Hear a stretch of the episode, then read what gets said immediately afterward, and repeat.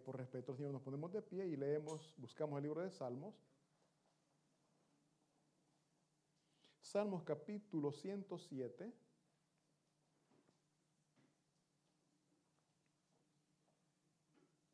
Salmos 107, versículos del 19 al 20.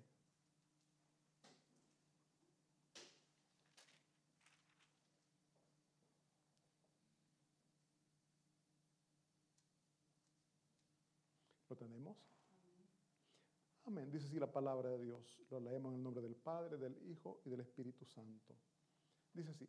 Pero clamaron a Jehová en su angustia y los libró de sus aflicciones.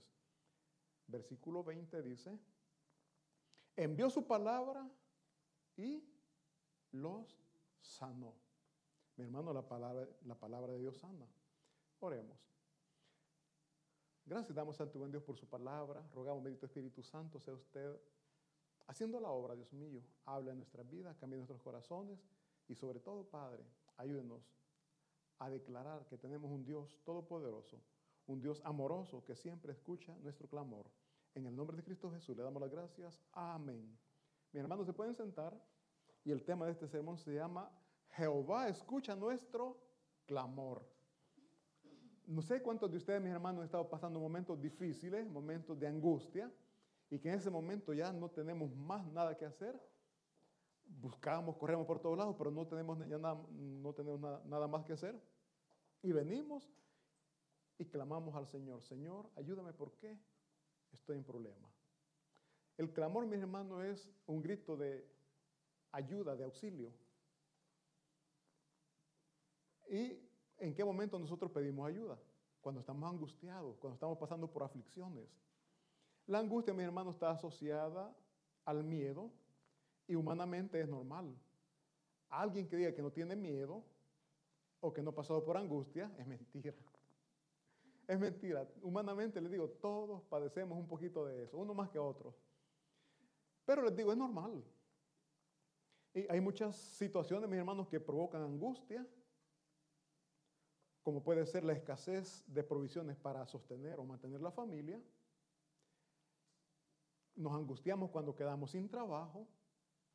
Y decimos, hoy, ¿cómo vamos a hacer? Hoy, ¿qué voy a hacer? ¿Cómo voy a hacer?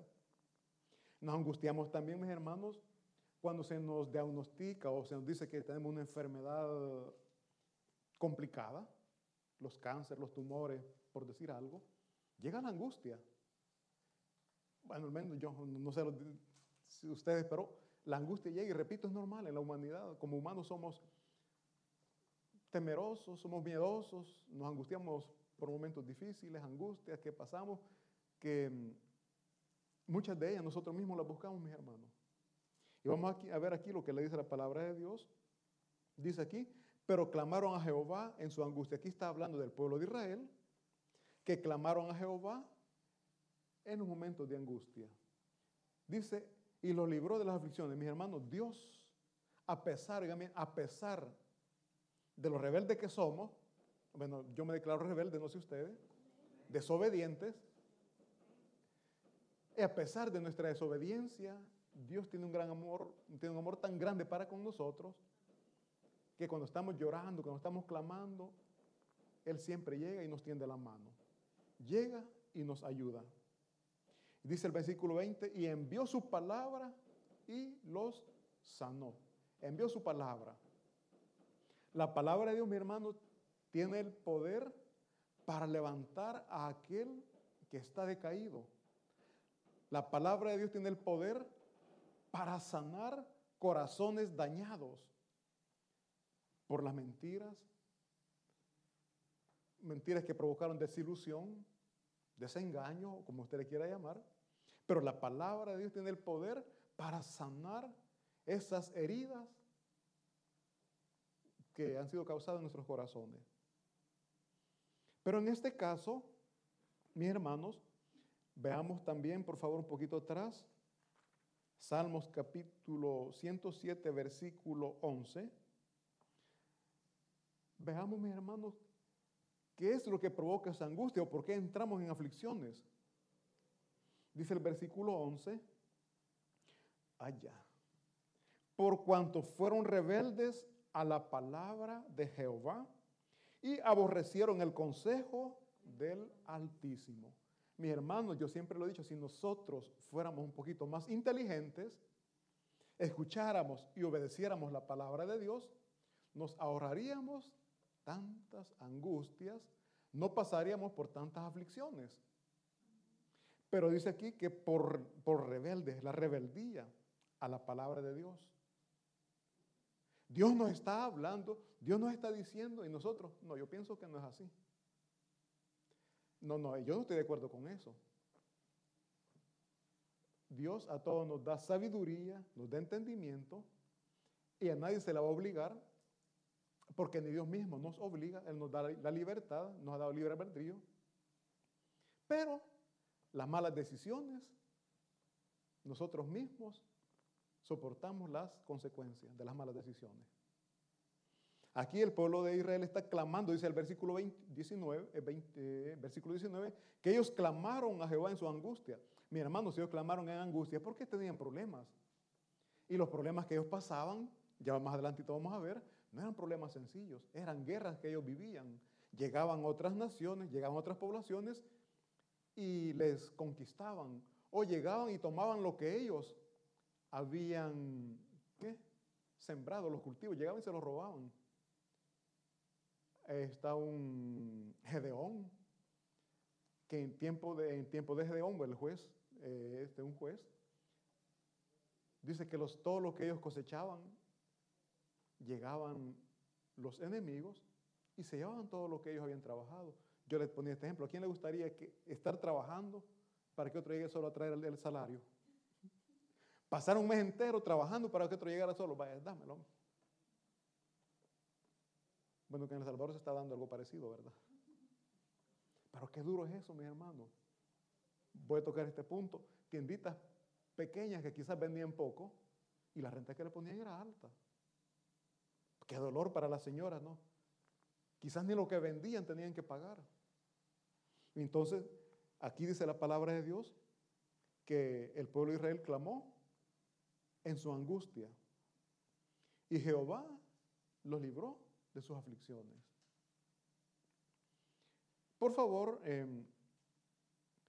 buscamos Jueces, capítulo 10, versículo 6.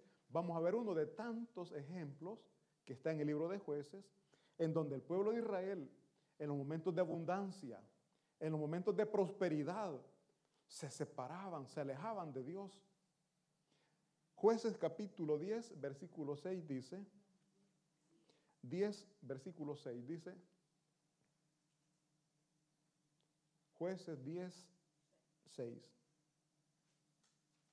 Pero los hijos de Israel, oigan bien, volvieron, o sea, no era la primera vez, volvieron a hacer lo malo ante los ojos de Jehová y sirvieron a los Baales y a Astarot, a los dioses de Siria, a los dioses de Sidón, a los dioses de Moab, a los dioses de los hijos de Amón y a los dioses de los filisteos, y dejaron a Jehová y no le sirvieron. Mis hermanos, si vemos al inicio dice, pero los hijos de Israel volvieron, o sea que no era la primera vez que hacían esto.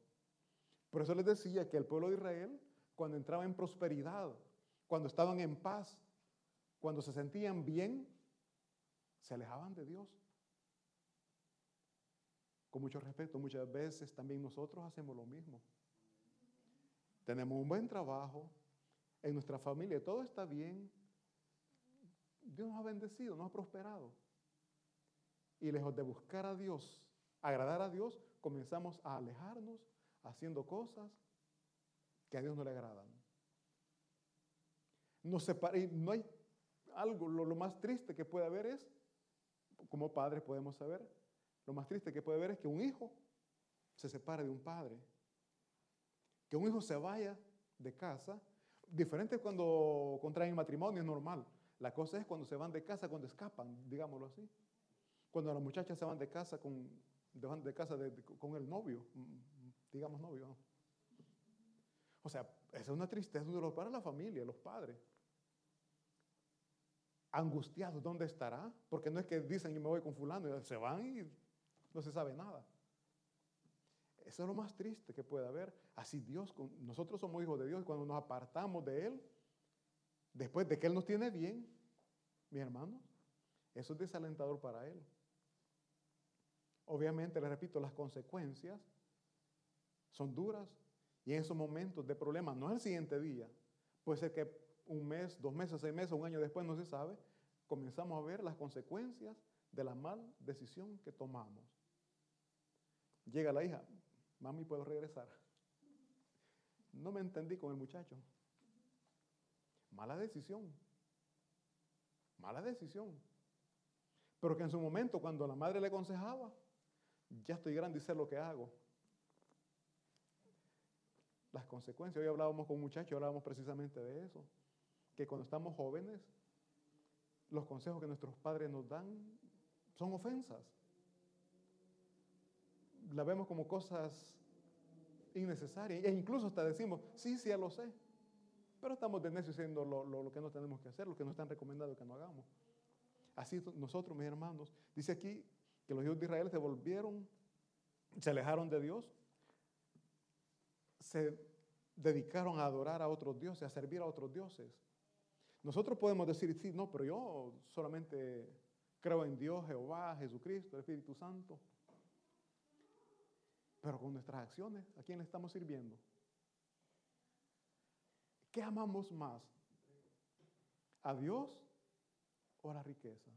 Dice la palabra de Dios que no podemos amar a 2 señores, porque vamos a amar a uno y vamos a menospreciar al otro, digámoslo así. Nosotros decimos que somos cristianos, que amamos a Dios, pero con mi actitud, con la vida que estoy llevando,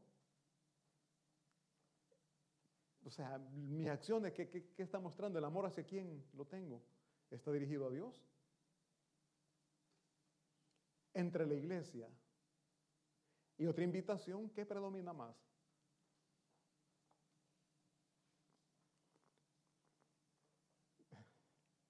Mis hermanos, después llegan las consecuencias. Siempre Jueces, capítulo 10, versículo 13. Dice el versículo 13, aquí es Jehová hablando a su pueblo. Leíamos el Salmo que dice, pero clamaron a Jehová en su angustia y los libró de sus aflicciones. Dice, envió su palabra y los sanó. O sea, envió su palabra. Dios habla con el pueblo. Dios habla con nosotros, mis hermanos. Dice aquí el versículo 13, mas vosotros, aquí Jehová hablando, mas vosotros me habéis dejado y habéis servido a dioses ajenos, por tanto yo no os libraré más. Cuando el pueblo de Israel estaba clamando, Señor, venimos delante de ti, perdónanos porque te dejamos, Él está diciendo, ustedes me abandonaron, por lo tanto yo no los libraré más. Como todo buen padre, ¿verdad? Cuando los hijos son desobedientes y llegan, pues no, nos hacemos duros, pero en el interior estamos, ay, pobrecito mi hijo, pobrecita mi hija. Pero nos hacemos los duros, ¿verdad? Aquí Jehová le está diciendo, no lo libraré más. Dice después, andad, clamad a los dioses que os habéis elegido. Hagan bien. Después que venimos con problemas, andad a seguir viviendo la vida que estás llevando. A los hombres, andad a seguir chupando. Cuando venimos con cirrosis, ¿verdad? No, dale. O cuando vimos todos destruidos por la droga. Hay papás que le dicen, ya viste por necio. Porque antes de ayudar siempre tenemos la mala costumbre, ¿verdad? Ya viste por necio, usted está pasando eso. Aquí Dios le está diciendo, andad, clamad, busquen ayuda. Que les ayude el que a quien ustedes le están sirviendo. Dice, que os libren ellos en el tiempo de vuestra aflicción. O sea, Jehová está reclamando. Me abandonan, yo que necesitan vienen. Nosotros nos separamos de Dios, nos apartamos de Dios. Es triste decirlo, pero muchos pudiendo venir a la iglesia y escuchar palabra de Dios, no solo aquí, no que donde se congreguen, no lo hacen. ¿Por qué? No es porque no puedan, porque no quieren. Pero en el momento de problema, Hasta llorando llegamos, ¿verdad? Oh, Señor, aquí vengo. Estoy en tu presencia. Dice el versículo 15, y los hijos de Israel respondieron a Jehová. Esto es lo bonito. Y aprendamos, mis hermanos. Hemos pecado. El pueblo reconoció su error. El pueblo dijo, sí, te hemos fallado, Señor. Dice, haz tú con nosotros como bien te parezca. Nosotros no podemos decir eso, ¿verdad? Venimos enfermos con gran cáncer. Señor, que sea tu voluntad. Si me tengo que morir, me muera. No, ¿verdad? No decimos así. Señor, por favor, saname. Y aquí el pueblo reconoció su pecado, reconoció la falta que había cometido y le dice, haz tú con nosotros como bien te parezca. Pero dice, solo te rogamos que nos libres en este día. Igualito a nosotros, ¿verdad? Haz conmigo lo que tú quieras, pero que no me muera, Señor. Mis hermanos, los israelitas, como les repito, en momentos de abundancia, en momentos de bienestar, se alejaban de la presencia de Dios. Se alejaban cuando tenían paz, cuando tenían prosperidad. Y dejaban a Dios como un último recurso. Ya cuando ellos buscaban la manera de buscar la solución, no podían, entonces venían a Dios como último recurso, cuando Dios tiene que ser el primero en nuestra vida. No solo para pedir, también para darle. Porque nosotros ahí lo ponemos muchas veces en primer lugar, pero Señor, aquí estoy, te necesito, ayúdame. Pero para darle. Y no nos enfoquemos en lo material. Démosle adoración, démosle tiempo, alabémosle, humillémonos delante de Él. ¿Por qué? Porque Él es todo para nosotros, mis hermanos. Dios es todo para nosotros. Sin Dios nosotros no somos nada. Sin Dios no podemos hacer nada. El trabajito que tenemos se lo debemos a Dios. La casita que Dios nos ha proveído, a Él se la debemos. Que Dios usó personas para bendecirnos, sí, pero es Dios quien permitió que tuviéramos lo que hemos recibido. Entonces, dice, pasemos por favor a Jueces capítulo 11 siempre, no, un capítulo después. Jueces capítulo 11, versículo 32. Ya vimos, mis hermanos, que Jehová se sentía como un padre rechazado por su hijo cuando el pueblo se apartaba. Y él le reclamó, le dijo, vienen de servir a otros dioses, ¿por qué hoy que están en problemas me vienen a buscar a mí? Han andado haciendo lo que ustedes han querido, no han escuchado mi palabra, mi voz, mi palabra la han hecho a un lado. Las consecuencias que están pasando ahorita, pues les traen aquí. Pero repito, como todo buen padre, bueno, no sé, quizás solo yo he sido así. Cuando mis hijas llegaban, decían algo malo y llegaban después, yo lo primero, ya viste, yo te dije. Y les decía, no, no, no. O a veces que las castigaba. Yo, hoy que es tan grande, les digo, me dolía más a mí que a ustedes que les estaba dando. Dios aquí ya vimos que decía que no les iba a ayudar. Pero veamos qué pasa en el versículo 32. Dice, Jueces 11, 32. Y fue Jefté hacia los hijos de Amón para pelear contra ellos. Óigame, y Jehová los entregó en sus manos. Prácticamente Jehová les ayudó a salir de ese problema. Al principio vimos que les dijo que los libren ellos, vayan a buscar a sus dioses. Pero como todo buen padre les digo, nos ama tanto que a pesar de que nosotros mismos nos hemos metido en ese problema, nos ayuda. Hoy en la mañana lo decíamos, pero las consecuencias las pagamos. Sufrimos las consecuencias, que nos perdone, nos ayuda, sí nos ayuda. Si no salimos del problema muchas veces es porque estamos pidiendo perdón, le estamos pidiendo ayuda, pero no dejamos el problema. Le estamos diciendo, Señor, ayúdame a dejar este vicio, pero no queremos dejar ese vicio. Dios nos quiere ayudar, nosotros no nos queremos ayudar. Dios nos está ayudando, nosotros seguimos de necio. La fuerza y la posibilidad de dejar ese pecado lo tenemos, pero no nos queremos esforzar. Le queremos seguir dando placer a la carne. Hoy hablaba con el hermano y hablamos de cosas sencillas, pero el bailar. Pongo ese ejemplo porque es algo que se puede decir. Pero hay cosas más delicadas y hasta vergonzosas que a Dios no le agradan. Sabemos, pero lo seguimos haciendo. Después vienen las consecuencias. Clamamos a Jehová. Por misericordia, Él nos ayuda. Nos saca del problema. Me viene en mente algo que me platicaron de una muchacha que salió embarazada. Mientras estaba con ese que sí, que no sabía. Señor, ayúdame. Después que se dio cuenta que no era así, que no estaba embarazada, siguió su vida normal. ¿Cómo? Lo que había estado haciendo. Cuando ella decía, ya no, que Dios me perdone, que ya no. Lo siguió haciendo. ¿Por qué le digo esto? Porque Dios nos ayuda, pero nosotros somos necios y seguimos. Y es por eso que siempre vienen los problemas en nuestras vidas, por nuestra necedad. Dios, a través de su palabra, nos da la solución a los problemas. En la Biblia, mi hermano, hay tantos, muchísimos consejos que si la leyéramos y la pusiéramos en práctica, no pasáramos por tantas aflicciones, no pasáramos por tanta angustia. ¿Por qué? Porque la palabra de Dios es poderosa y nos mantiene siempre en alto, siempre enaltecidos de la palabra. Porque Dios engrandece, Dios enaltece, Dios exalta a sus hijos. Pero nuestra necedad nos lleva a perder las bendiciones que Dios nos está dando. Entonces dice aquí la palabra de Dios que Dios usó a este juez Jefté para que los liberara de las manos de estos enemigos. Dice el versículo 33, y desde Aroer hasta llegar a Minit, 20 ciudades y hasta la vega de las viñas, los derrotó con muy grande estrago. Así fueron sometidos los amonitas por los hijos de Israel. Vemos, mis hermanos, cómo Dios les dio libertad. Y repito, Israel estaba metido en este problema a causa de que se habían alejado de Dios.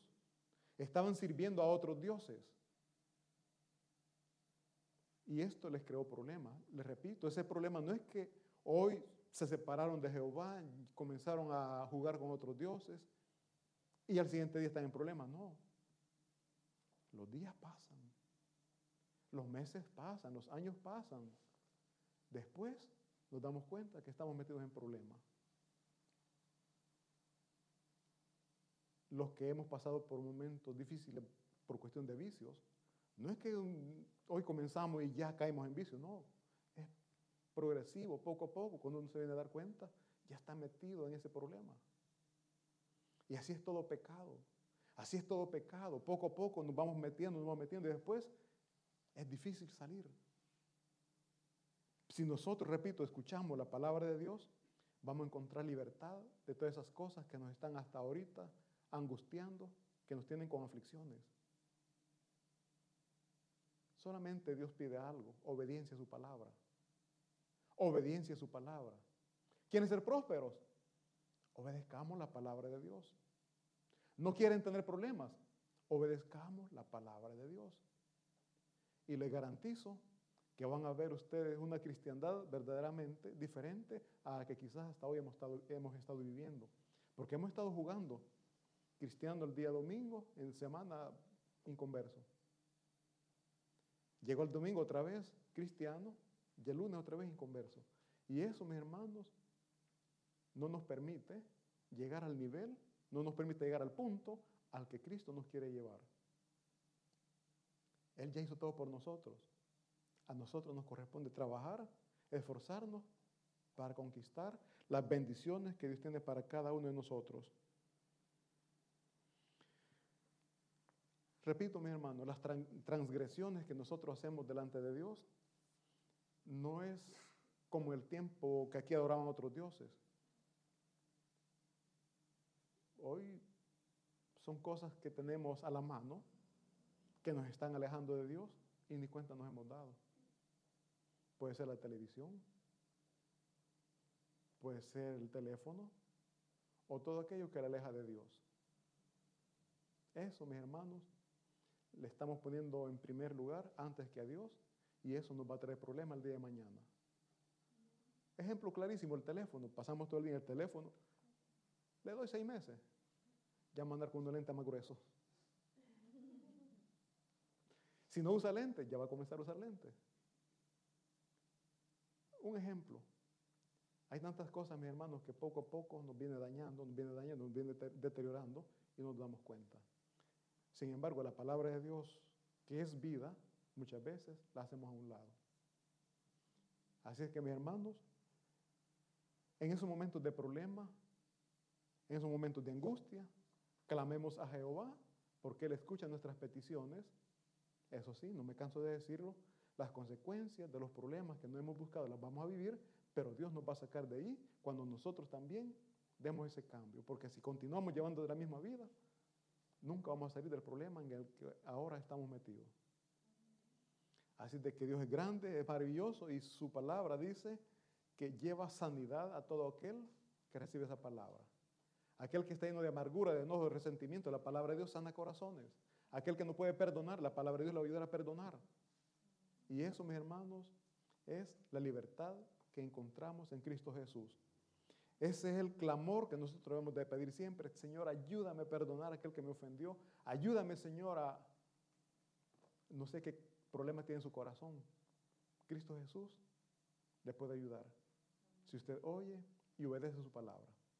Un fuerte aplauso para nuestro Señor y vamos a orar.